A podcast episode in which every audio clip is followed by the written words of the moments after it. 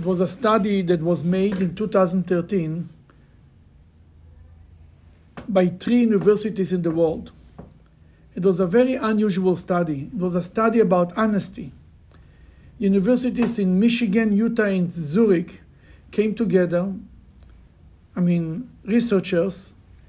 They they lost 17,000 wallets in 355 cities in 40 countries for one purpose to see how honest will be the people who find the wallets if they will decide to return it back to the owners or not.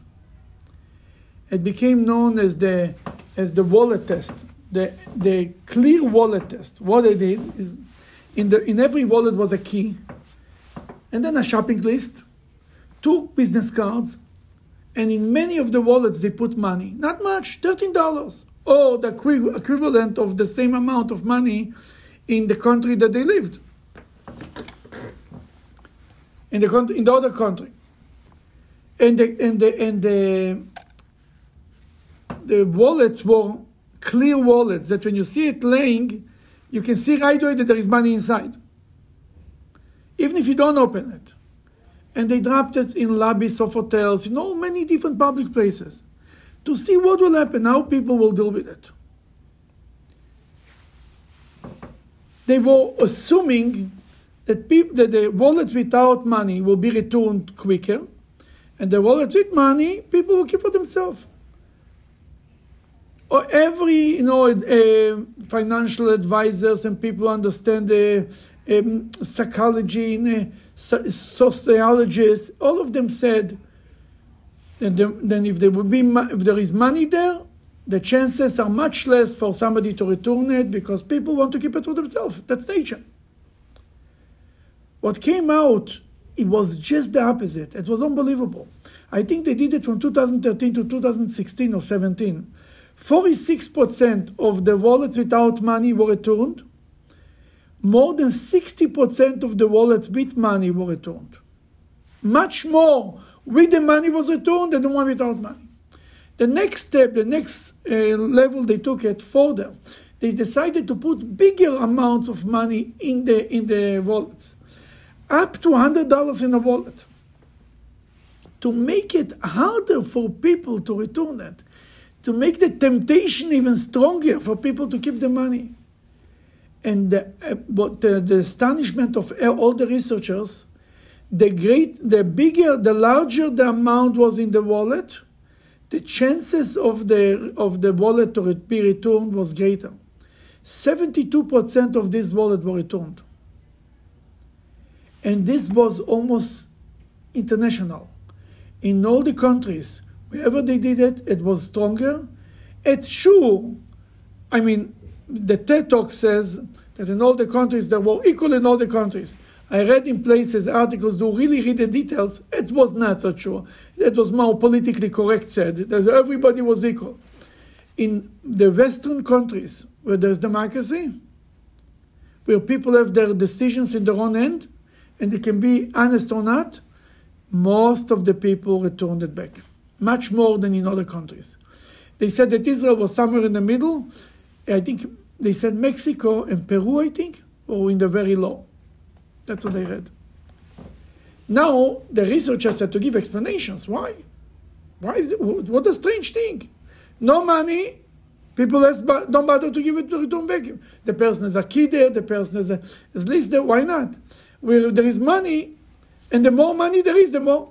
That once one person said, you know, people have a motivation to help others. They feel bad. You lost money. The bigger the money is, you feel bad for the person. You want to give it to him back. Another uh, maven said, then people cannot look at themselves as thieves. You know, it's like, I'm a ganav. Then the bigger the bigger the amount is, he cannot look himself in the mirror. But I can find a few people who can look inside the mirror when they take hundred dollars.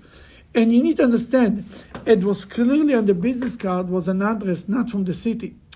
It was not a person that, that you know, your neighbor. It's some strange fellow from strange land that you'll never meet him. Maybe there is something more to it. Now, maybe it says something about the soul of the human being. This parsha, this week, we read for the first time the word test in the Torah.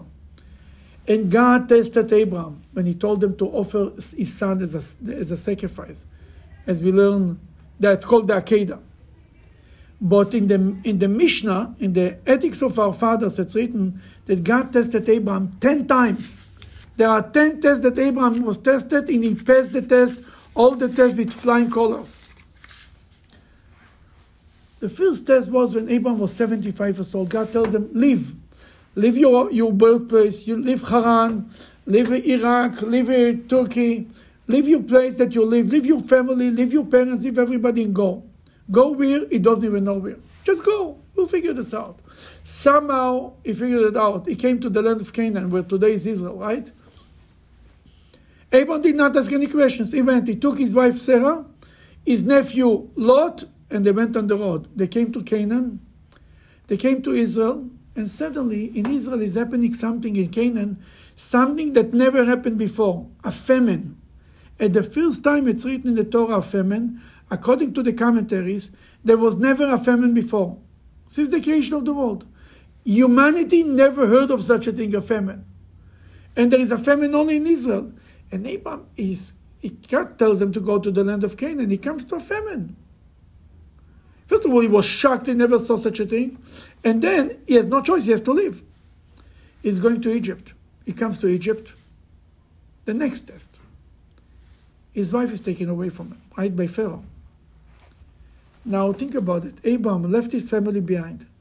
The only thing he has, he doesn't have kids. The only thing he has is his wife, Sarah. Yes, he has a nephew, but it's a, just a nephew. He has no parents, no friends, nobody. He's, he's alone on earth in the world. And his wife is taken away from him. Fine, Hashem helps him, a miracle happens, his wife is returning back. He gets his wife back. He goes back to Israel, the famine is over, and things start to get better. And suddenly he cannot get along with his only nephew that he saved, that he took with him. His nephew's behavior, the business, the way his nephew is doing business, doesn't look good. He's not so honest. And because he's, he's a nephew of Abraham and they look alike, everybody says, oh, you know, Abraham, Abraham, I know how he's doing business. I dealt with them. Oh, I saw his shepherds going, they taking their animals, their sheep to lands that doesn't belong to fields that doesn't belong to them. Basically, he turned to his nephew and he told him, you know what? Let's separate. We have no choice. We have to separate. His nephew had no problem. He chose up. He told him, "Go wherever you want. I'll go the other direction." His nephew went to the most, to the worst corrupted country city at that time, Sodom and Gomorrah. That's where he chose to be settled, to settle himself. Abraham doesn't complain. Things go. Eh, God is testing him again and again. And between, God tells him, Oh, Abraham, I'm going to make you famous, and I'm going to make you successful, and I'm going to give you children. The reality is just the opposite. Before long, there is a war, a world war. The first world war in the olden days was the war against Sodom and Gomorrah. And among everything, his nephew is being captured, is becoming a prisoner of war, right? As a prisoner of war, somebody comes and tells Abraham, Your nephew is a prisoner of war. Abraham, a, Abraham was a very rich man at that time. He had a private army. He took his militia and he was running to save his nephew. He risked his life. Because according to some commentaries, the whole agenda was to take his nephew by this, get uh, Abraham uh, involved in the war and get, and get, Abraham in trouble. Abraham risked his life to save whom? The nephew that he doesn't get along with. But that is his only nephew. He had to take care of him. His nephew is being saved, and where is he going back? To Sodom and Gomorrah. And then God tells him, Don't worry, Abraham, your reward is great. You'll have children as many as the star of the heavens. Go. Nothing is happening. Then when Abraham is 99 years old, God gives him another test. Abraham, Reb, Reb Avram, would you mind to circumcise yourself for me? And if you can, everybody around you, your son Ishmael, oh, very nice. Abraham did it, didn't complain. A year later, finally came the miracle that God is speaking for 10 years. Isaac was born. Beautiful, Isaac was born, Mazel Tov. Was a bris, everybody was happy. A short time later, you read in the Bible something that makes every Jew not comfortable. Sarah told Abraham to send Ishmael and Agar away, right? From the house. Until today, we suffer from it. There is, in, you know, there is a book, it's called uh, Son of Hamas. You ever heard about it? A movie in a book about a guy who was, was a son of the Hamas and he at one point helped Israel. And he writes a book about the conflict in Israel and Palestinian. And he writes in the introduction that it all started in the, in the story with Agar with Sarah. It starts from there. It's not like 1948, 1967. In any case, and you, everybody asked himself, "Why? how can Sarah do I can Abraham said, Abraham didn't want to do it. He also didn't want to send away his son. God told him everything Sarah tells you, listen to him. Since then, Jewish men listen to the wives. Why? Why? What was so bad about it? Sarah once caught Ishmael shooting a bow and arrow and trying to kill Isaac. And she saw this. She told it to and there was no choice. They just sent him away. It was not popular. And then came the last test, the most famous test. God tells Abraham, The son that I gave you, a miracle by the age of 100 years old, your wife was 90. I want you to offer you as, as uh, to offer you as, as, as a sacrifice to, to, to me. And you need to remember that at that time it was very common to sacrifice children to the gods, to the, the idol worshippers. And God told them to do the same. And then eventually God told them not to do it, not to touch it. One of the explanations God wanted to make sure that the first Jew starts a Jewish religion to make a point. Human sacrifice is unacceptable. But the bottom line, Abraham was ready to do it. He passed all the tests. What do you see here? The test in Abraham's life, when you start from the first test when he's 75 years old until the, the test of the Akedah, you see it's only got harder and harder and harder. Not only Abraham gave up, Abraham got closer to God, more committed, more connected, more in love with God. What, what is this the lesson here? Just like in the in the wallet test, the more money there is, the harder the test is more people stood the. The harder the challenge is, more people do it. In Judaism, it's the same thing. You know, conventional wisdom says what other Jewish movements in America believed.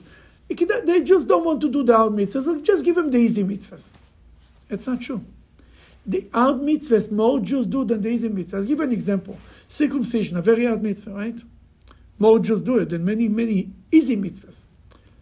Or for, for example, fasting on Yom Kippur, more Jews come to come to Yeshul on Yom Kippur to, and fast than on a regular Shabbos to eat cholent. Even that eating cholent on a regular Shabbat is easier than fasting on Yom Kippur. Then you, people tell me, you're right, but you know what? Uh, Shabbat is every week. These guys don't even come once a year to eat cholent. But they come on Yom Kippur to fast. What I mean to say is, we saw it also, the Rebbe used to say it about the Russian Jews. In Russia, Jews risk their life to eat matzah, right? Risk their life. The same Jews in America and in Israel don't bother to eat to buy a box of matzah in the store. What happened? It's so much easier. There is no challenge there. That you see in people there is something that wakes them up. There is a challenge. They want to overcome the challenge. They want to look to themselves and feel achieved. And when, when they shouldn't be afraid to put in front of ourselves or in front of another person a challenging uh, mitzvah something to overcome. Because by then, not only he will do the challenging things, it will wake him up about all Judaism.